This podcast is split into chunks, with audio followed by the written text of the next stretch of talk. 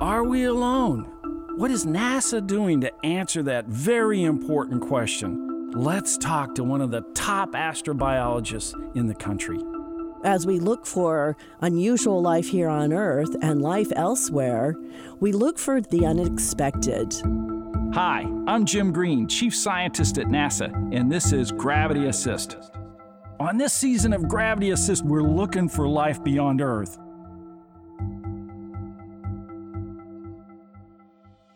I'm here with Dr. Mary Voytek. She's the lead scientist for astrobiology at NASA headquarters, and she manages the entire astrobiology program for NASA. Welcome, Mary. Thank you so much for asking me to do this, Jim. Well, you know, you've been doing this now for many years, and the concept of astrobiology is really coming on strong. We talk about it all the time in science, but what really is astrobiology? What does it mean? So, NASA defines astrobiology as understanding how life emerged and evolved here on Earth and where it could possibly exist elsewhere beyond Earth. You know, when I talk to the public and I say, you know, NASA's looking for life beyond Earth, the first thing they think of is, wow, we're looking for little green men. But are we really doing that? So, NASA's strategy for looking for life has been informed by what we understand about Earth. We think there's been life on this planet for maybe about 4 billion years, but that's been single cell microbial life. It's only been in the last few hundred thousand years or, or several hundred million years that we've had forms of life that would be more recognizable and would, would be able to be seen without the unaided eye. So, most of the time on this planet, the only life that was here was microbial, single cell in terms of form and structure, very simple. And so, in terms of searching for life, just in terms of probabilities, um, it is more li- likely that we would find microbial life on other worlds. One of the most important things is in understanding how you go from a planet that where there's no life to a planet that is teeming with life is to look at those transitions and the condition of the planet as well as how it affects the processes that are steps towards the emergence of life. So we're looking at things like what are the physical and chemical conditions on early Earth that would be conducive to the production of molecules that end up becoming extremely important uh, in life? And that includes molecules that can provide energy as well as molecules that can be built on to provide um, structure and function and basically the components uh, that we see in life today.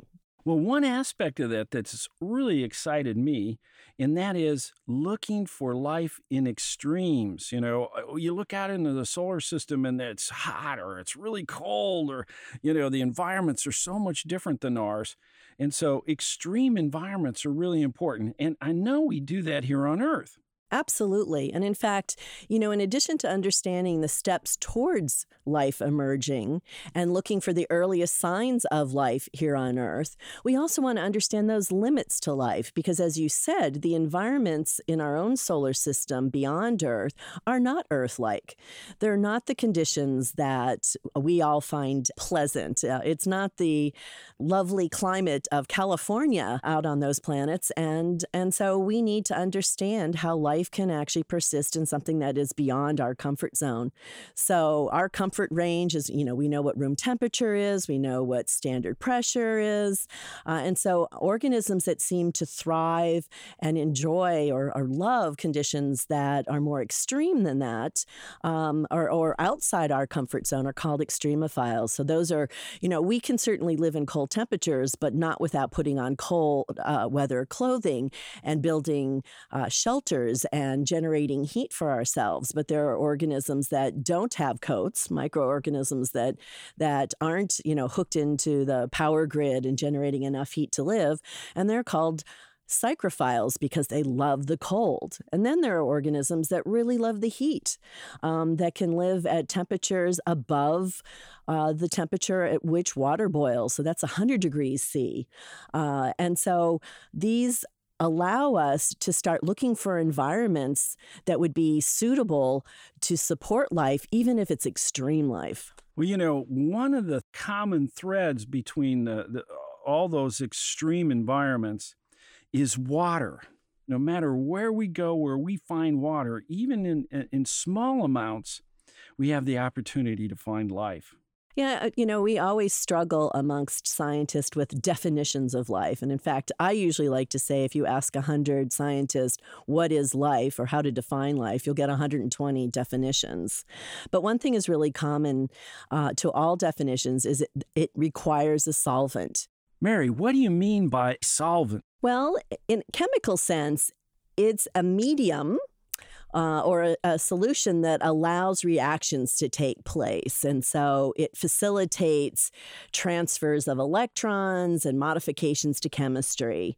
Uh, it also uh, provides. Uh, a liquid also provides um, structure, and we are mostly water. And so that solvent um, or that liquid actually is responsible for our structure as well. So we are what we eat, and at the end of the process, we are what we drink. Here on earth, the life that we know requires water.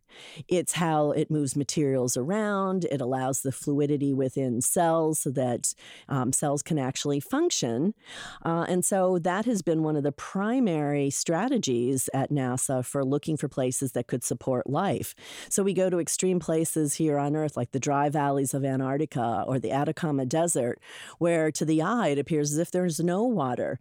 But even a tiny bit of water, as you mentioned, life can take advantage of. And so as we go beyond Earth, we're now, then looking at environments on say Mars that might be have the same level of water that we see in these deserts here on Earth. You know, I remember the day you came into my office and we had this great discussion on on how we would define life and and, and how that should be viewed and, and, and a definition that would encompass all kinds of different life, you know, things that we can't even imagine right now, life not like us. And so you told me it had three basic parts. What were they? Well, of course, it required a solvent to support a particular type of chemistry. It requ- requires uh, a mechanism to acquire energy because everything requires energy to do anything. Uh, and then it had to be able to reproduce. Um, I guess I'm going to extend it a little bit to four. It sounds um, like it. It need to be able to evolve because our environment is not static. And, and as Earth has changed, life would not survive if it weren't able to adapt and and uh, evolve to actually um, be able to thrive in the new environment. Well, I know you were really excited about that definition because it's all encompassing in the sense that that it doesn't you know require that it be water or that requires a carbon based life uh, form uh, but i was kind of you know in the doldrums because indeed i can't write uh, run out and build an instrument that that you know measures uh, reproduction and, and evolution, you know, is and then have that operate on some planet. So that, that that that's really tough. But the water theme for us, for life like us, or the liquid uh, aspect of it, really helped us start a process of of looking for life beyond Earth. Well, why should we care about this particular topic? I'm going to break down the question to something a little bit different, which is Are we alone? That's a really compelling question. It's philosophically important, it challenges our identity as human beings. And I think people in general are just fascinated by that question and they want to have yeah, that question too. answered. Right. In addition, we now know more about how our own cells function.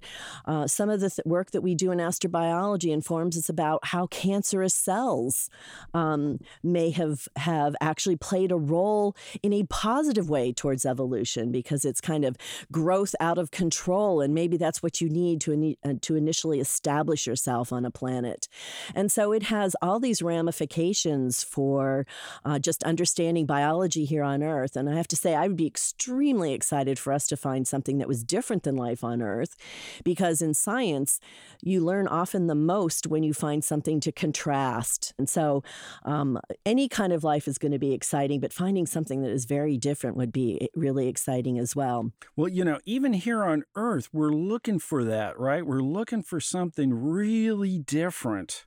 Uh, something maybe not carbon based and maybe not requiring water, but still another liquid. Uh, where are we in that search and have we found anything? Well, so I like to tell people that when we define life or we understand life here on Earth, we're looking at the winner.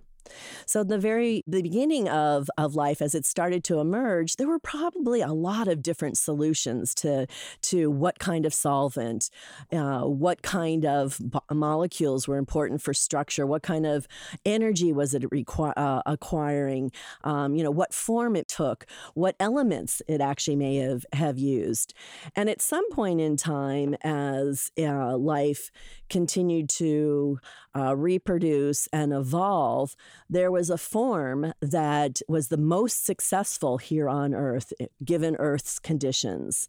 And we call that the last universal common ancestor.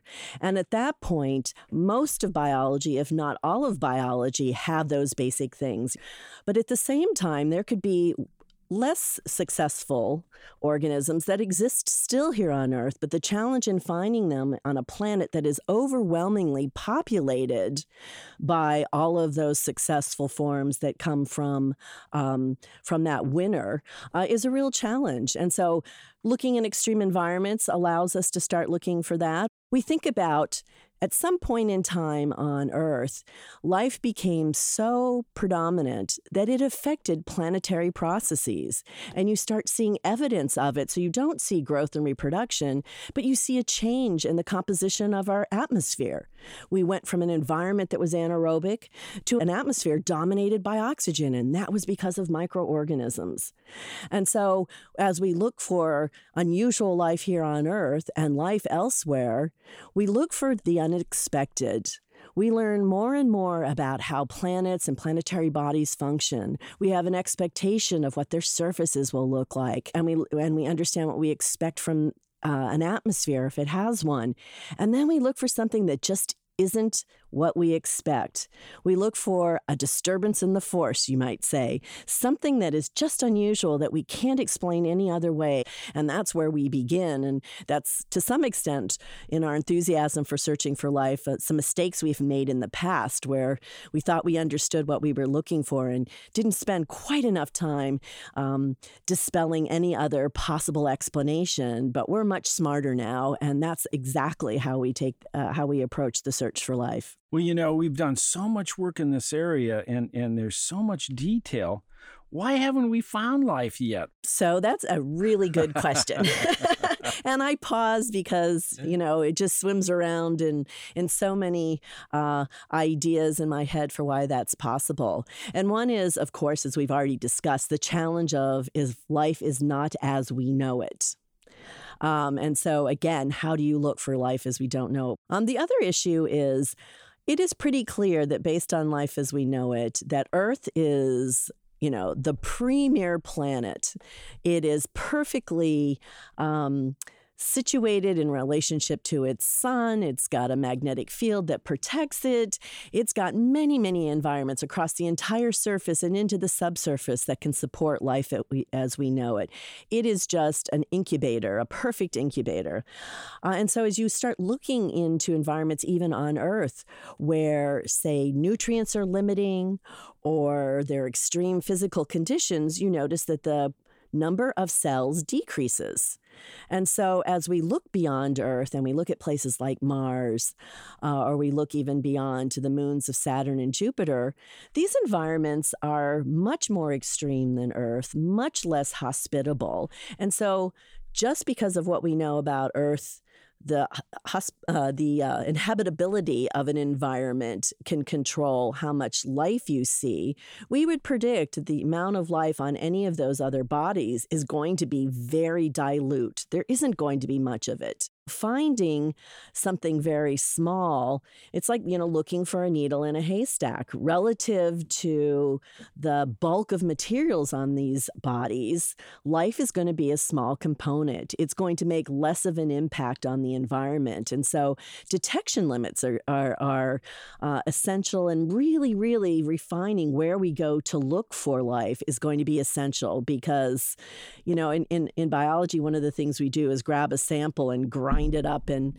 and then analyze it. Um, we can't take you know a giant sample of Mars and and just grind it up and hope we find a cell in it.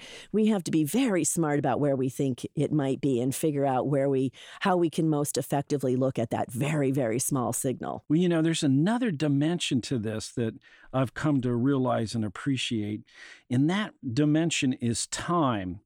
You know, when we go out to planets and we're looking at the current environments, uh, because the solar system is 4.6 billion years old, things have changed over time. And so uh, that dimension is really important. So, how do we think about how life might exist in the past on other objects. Particularly now that we have exoplanets to look towards, uh, the possibility has really exploded in terms of what environments might support life. And one of the strategies for people who are interested in exoplanets has, has been to look at the environments on Earth over time at the very beginning. The solar system was a kind of a violent uh, place to, to be situated with, with bombardments from objects uh, out there like asteroids and, and comets. And, and that changed uh, the Earth, both at, on its surface and its atmosphere. There's also just the differentiation or, you know, the evolution of the planet itself. And, and you know, of course, I already mentioned one of the biggest changes was when we went through from an anaerobic atmosphere to an aerobic. And it turns out that's a huge huge, huge deal for organisms dealing with oxygen. On one hand, of course, we know we can't live without it, but when that change first happened, it was a toxin. You know, oxygen is a way that we actually get rid of organics. Hydrogen peroxide is an oxygenated compound that we use to sterilize things.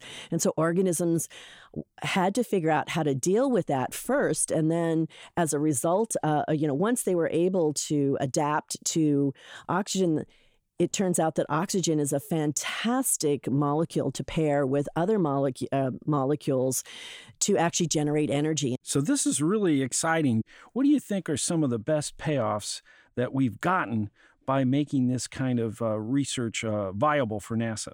Well, I think that there are a number of uh, areas that that we've had a major impact, as NASA has in general. A lot of our scientists that we fund to work on origin of life questions are also doing medical uh, research, uh, and they're quite related. I also mentioned synthetic biology, and synthetic biology is where uh, basically we look at what organisms have managed to do on their own and uh, modify them to our our own needs to make them do things that we need to have them do. So, for example, bioremediation you know the best way to clean up oil spills or contaminants in the, in groundwater in particular is is uh, to apply organisms that that can use those contaminants either as an energy source or food um, for making materials in the cell uh, and and in the process they convert it from something toxic to something that is benign um, in addition, we have an instrument that we developed from a researcher out at Ames, Dave Blake, that's called um. It looks at the mineralogy uh, of systems and their their oxidative states. And one of the things it's currently being used for is uh, well, there are two interesting ones. One is it's it's used in the detection of counterfeit drugs, which is a gigantic problem for you know the World Health Organization. And in addition, uh, they've used their instrument to detect fraudulent artwork. And so you can use this to understand minerals that go into paints that weren't present, say, during the Renaissance. It's important in terms of paint restoration, but also in making, you know, detecting actually, uh, you know, you may all know that. Um, uh, that canvases for painting were reused multiple times. And so you might find a uh, Rembrandt that has multiple layers of different paintings. And some of this, um, you know, the CheMin was the tool that could be used for the materials that that were were generated in that p- paint. And any kind of change may lead to other kind of detection for looking for things like that as well. And that instrument is on Curiosity, yes. on Mars. Mars. Yeah, go Curiosity. right. And it's doing fantastic. Well, where are you most excited to look for life and why? I have two answers to that. One is in our own solar system.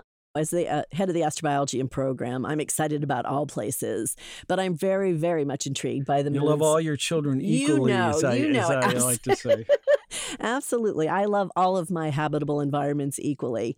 Uh, I'm very excited to learn more about the, the uh, moons of Saturn and Jupiter. I just think that between um, the possibilities with Europa and Enceladus and the fact that we're sending out missions to study them better and, and just how bizarre Titan is, which is a moon of Saturn, uh, with the only other body in our solar system that has liquid on the surface, but that liquid is methane and ethane, and it's not water.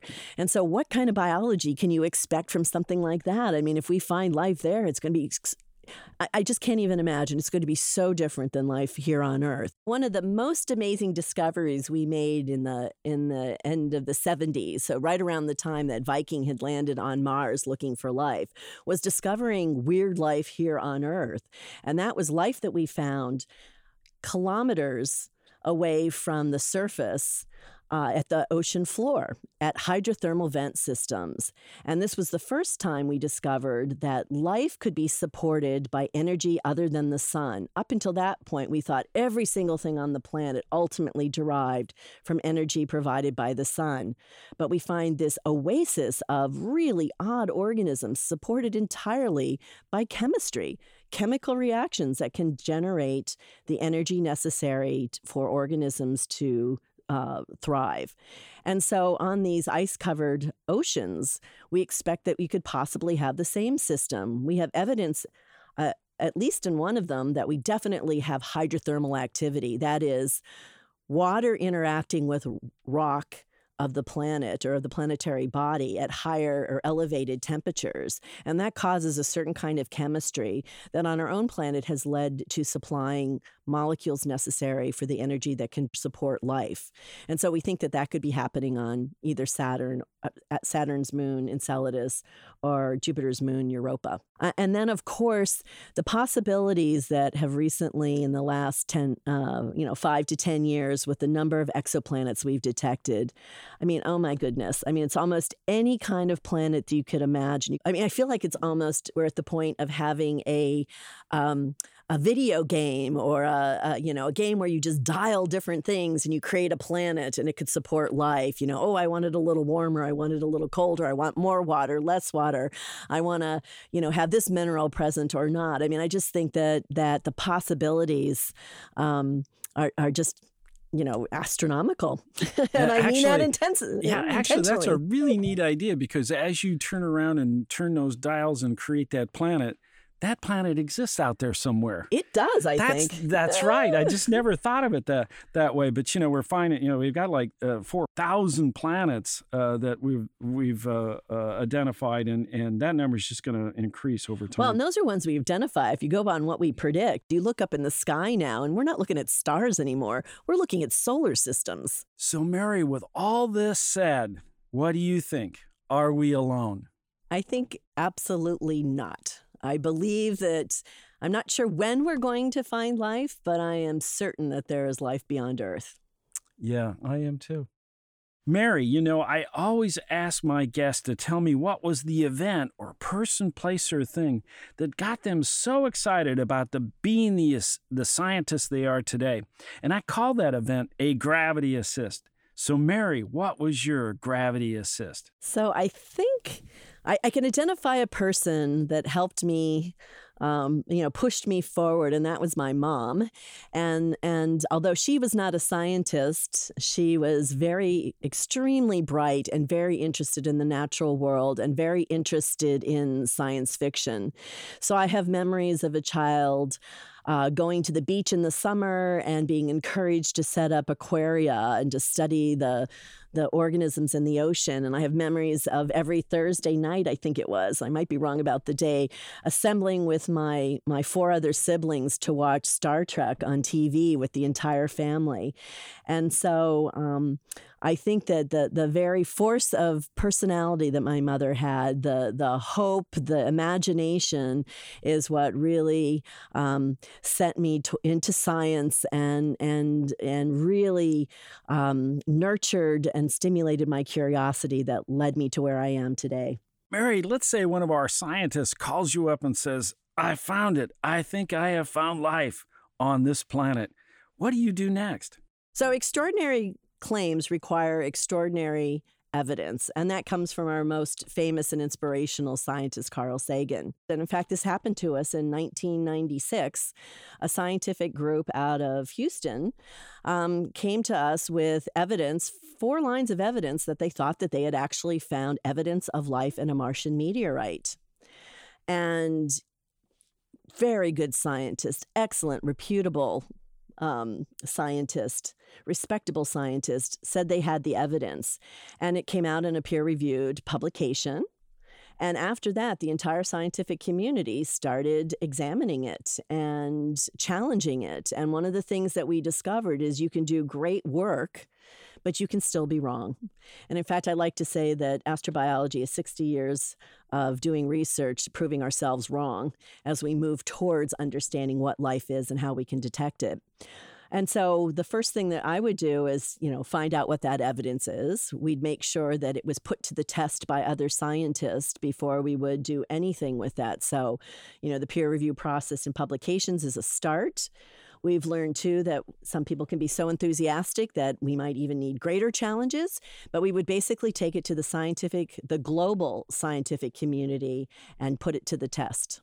And then, if it turned out to be true, uh, once I started, uh, stopped screaming with excitement, uh, we would go back onto. I mean, I you know, I think that a lot of us have talked about what would be the next the next step. And well, we certainly wouldn't keep it a secret. No, absolutely not. One of the things the astrobiology program does is we have talked to individuals about what it would mean to you to find life. Does it challenge your religious beliefs? Does it challenge, um, you know, how you think about yourself or whatever? You know, are you frightened by the concept? And so, uh, it would be really important to think about how to deliver that that that messaging. And I think that there is tremendous excitement that we could convey. I think we can convey hope and uh, leading to a better understanding about ourselves.